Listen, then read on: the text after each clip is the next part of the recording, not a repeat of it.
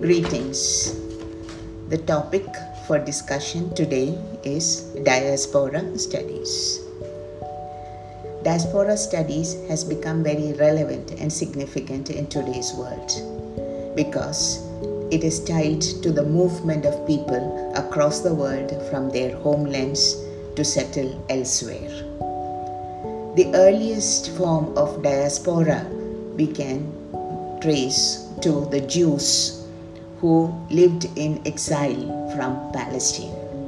The Jews who were scattered and had to go to different countries so that they remained homeless for centuries. If we look at the word diaspora, we find that the etymology can be traced to Greek origins and the meaning to be traced to the dia, which means across, and sparin, which means to sow or scatter seeds, which gives us this notion of people scattering all over the world. We live in a global village today, and we know communication has become so fast that people all over the world have become closer. But unfortunately, we also find that people have become distanced from one another based on their ethnicity and religion. So this is the paradox that we face today. And that is why diaspora studies and diaspora writing is very significant in the modern world. Diasporas are always what we would call displaced people, displaced from their homelands for various reasons. As an exile, as we saw when we talked about the Jews, they may also be refugees who have come into other countries because of a civil war or unrest in their own countries or because of poverty. But there is also another group of people who willingly and desire to move from one country to another. And these are the immigrants. Now, if we look at the history of diaspora, apart from the Jews who went into exile, we also have a very big body of African diaspora, which is the result of 500 years of slavery. As early as 1800, slave trade was rampant all over the world, particularly in the developed countries, to which the Africans were taken and made to work on their plantations. But eventually, of course, we know that they got their rights, and today the African population in the developed countries like UK, US, Canada, etc. enjoy many of the facilities that are available to the natives as well. When we talk about diaspora, we also have to realize that this is not just about a dislocation from one place to another, but it is also a lived experience. It is about people who have left their countries and who are trying to find an adopted home in another country. The first generation who leave their country leave with a lot of memories of their country. But the second generation who are born in the country of adoption have totally different memories, as also the third generation. So this notion of dislocation and relocation also has embedded in it the notion of lived experiences in these two, what we would call, binaries of dislocation and relocation. The earliest form of diaspora writing we can trace back to the early 20th century, where writers like Salman Rushdie, V.S. Naipaul, Vikram Seth, Amitav Ghosh from India, and of course from other countries, began to write about their experiences in the new country, as also their experiences and memories of the land that they have left behind. But this raises some questions about what constitutes diaspora thinking and diaspora experience. We have to accept the fact that when people move from one country to another country, they carry their language with them, they carry their culture with them, they carry their religion. They go to another country which has a totally different culture, which has different religions, and which have different social customs and norms. To fit into such a society is often not very easy, and it is this process of what we call assimilation that creates a lot of tension in the immigrant population. The immigrant writing therefore reflects this tension and this stress. When particularly Indians have gone to countries like US, to Canada, they found that they were not easily accepted by the society to which they had migrated. They were always a different ethnic group. They were Indians, and they were Indian Americans, or they were Indian Canadians, or they always had a hyphenated identity.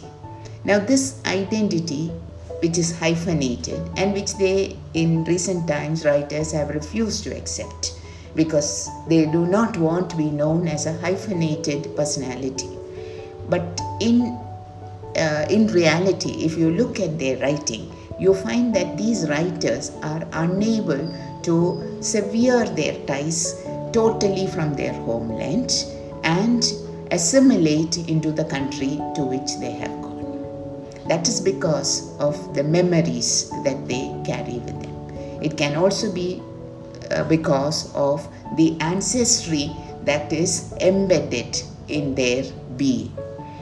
This generates a group of people who are what we would call hybrids. People who belong both to the world that they have left behind, as well as the country which they have adopted. You could see it in another way as well. You could say that they are neither here nor there. Or you could see it as they are both here and they are there as well.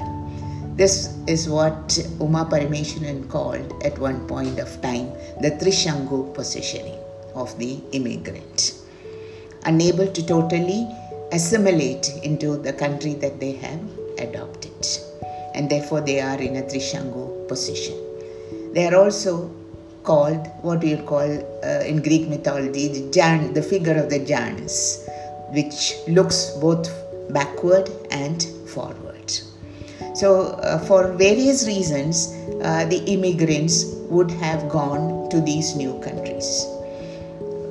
One of the reasons that we can identify, of course, is that most of the first generation Indians went there because they wanted a better education, they wanted a better profession, they wanted a better place to live in. So these are some of what you would call the attractions or the pull factor that economists talk about.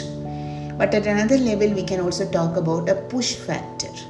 This particularly applies to people, say, from China, Japan, and other countries in the East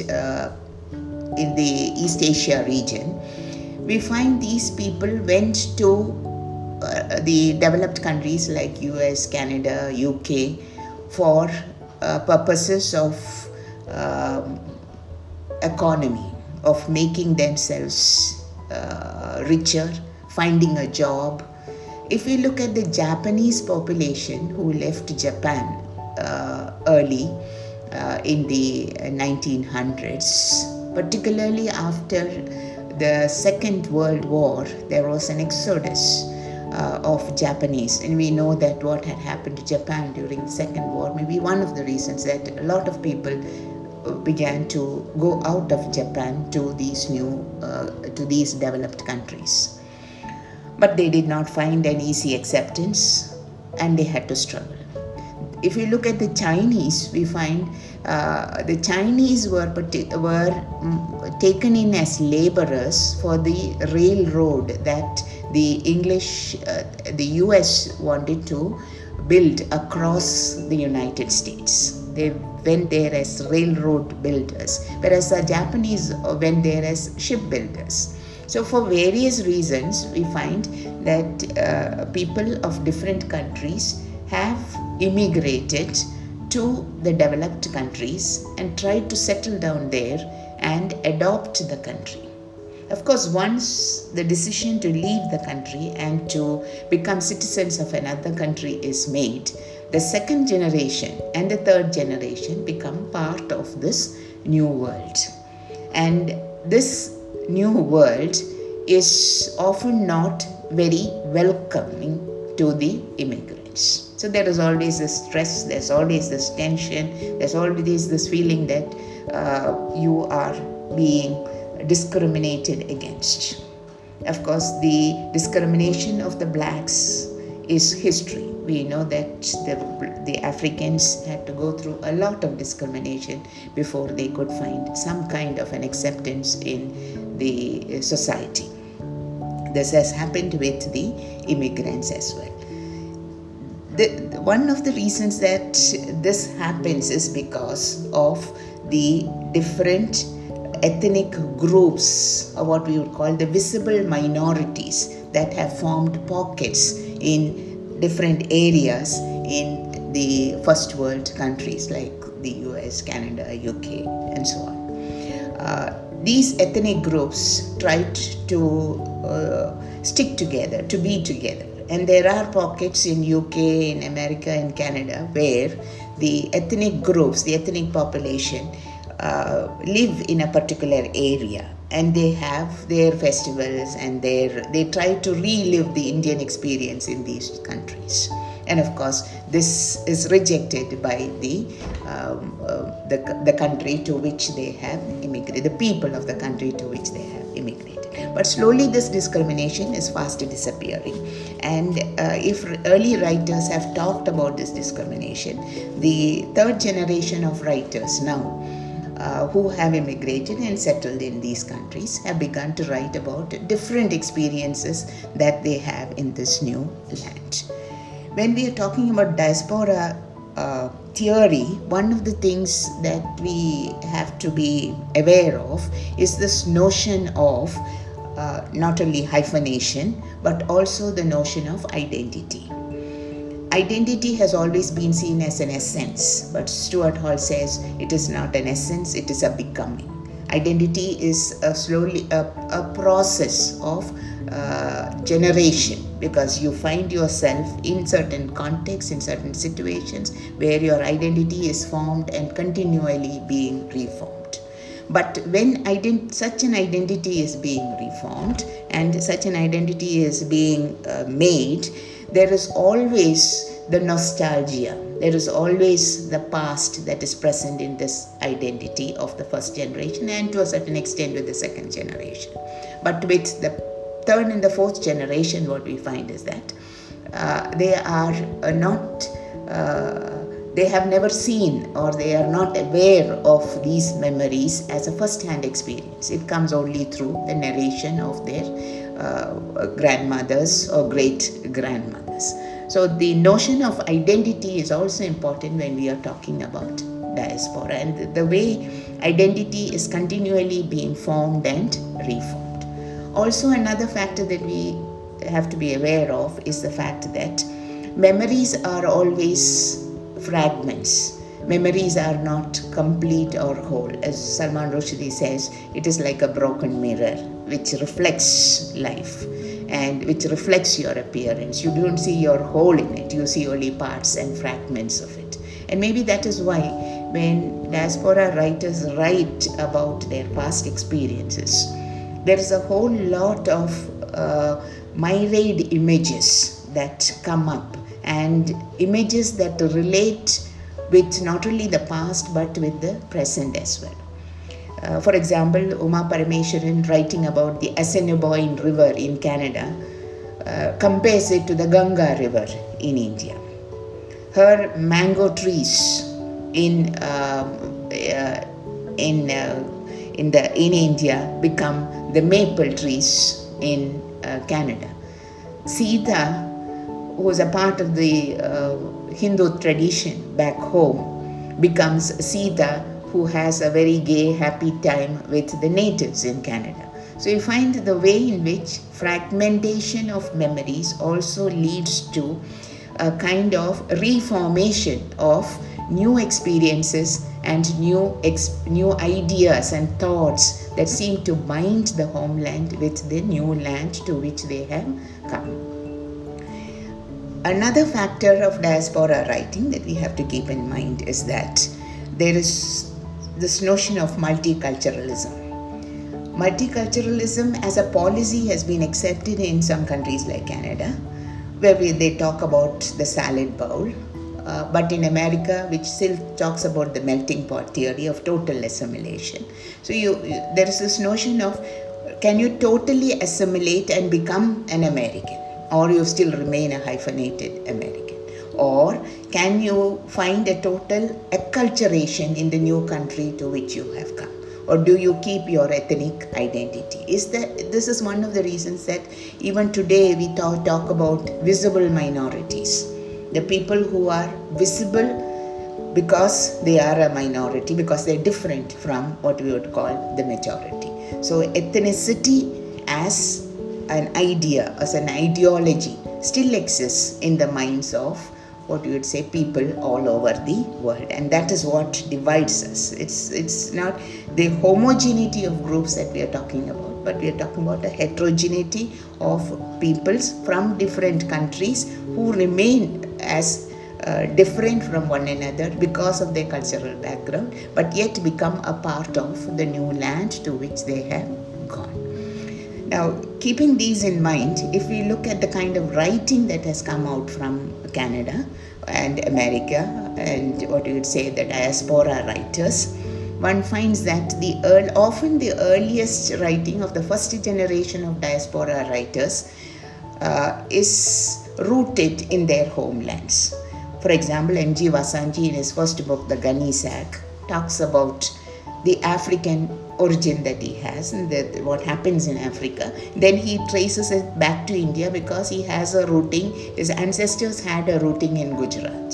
So there's a kind of movement in the writings of these writers who try to take back locations or to move in locations that take them from one country to another. Michael Ondaatje, who's an award-winning writer, he's a Sri Lankan writer. His first novel and his later novels, like Anil's Ghost, talks about what happens in Sri Lanka. Anil's Ghost is actually set in the civil war in Sri Lanka. But when you come to his later novels, like The English Patient, you find the setting totally changes. It is the whole of Europe. It is Italy, UK, and other places of Europe where things happen. There is even a sick Indian doctor within the novel. In the same way, if you look at Vasanji's later novels, where he talks about the in-between world of Vikram Lal, where he's talking about what we call the hyphenated identity in Canada. And in a more recent book like The Song of Solomon, he talks about the Gujarat riots. The entire novel is placed with the setting of the Gujarat riots. So these writers, we find, do not confine themselves to experiences in their new land, but they also talk, their early writings tend to write more about the homelands and the experiences in the homelands. But if we look at, Japanese writers, particularly, we find there is always this notion of trying to resettle in another country, whether it be US or Canada. A novel like Obasan of Joy Kogawa, which talks about three generations And these three generations, which in Japanese refers to this notion of what we call the Issai, the Nisai, and the Sansai. The Issai is the first generation of Japanese. Second generation is the Nisai, and the Sansai is the third generation. Now in this novel, you have this representation of all these three generations. So there is a kind of looking back at their own culture and also looking at what the new generation have to come to terms with in the new country. Another novel, a Chinese novel, like The Joy Luck Club of Amy Tan, talks about the Chinese-born experiences of four generations. And interestingly enough, Chinese are very close-knit families. And by the time we come to the fourth generation of the Chinese Americans, what we find is that that closeness of ties is slowly being disrupted, and the generations are moving apart. New experiences have made the younger generation think differently.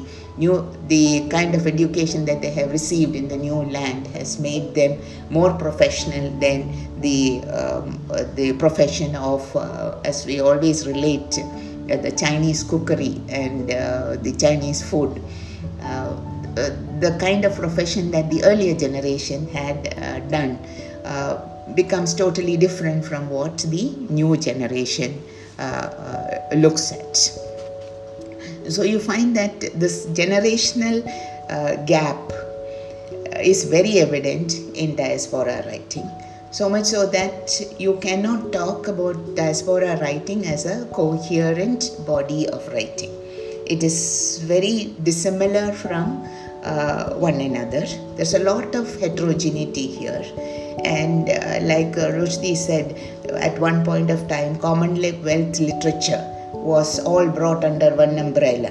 The Commonwealth countries, which were erstwhile colonies of Britain, and the writing that came from there was all branded as Commonwealth literature. But we know today how hybrid it is, how different it is from each other. What African writing is totally different from Indian writing. Afghan writing or Pakistani writing is very different from Indian writing. So you find this kind of differences marks diaspora literature as well. So it is very easy to say that diaspora writing is all about people's dislocation and people moving from one place to another, and they are writing about their experiences. Not at all.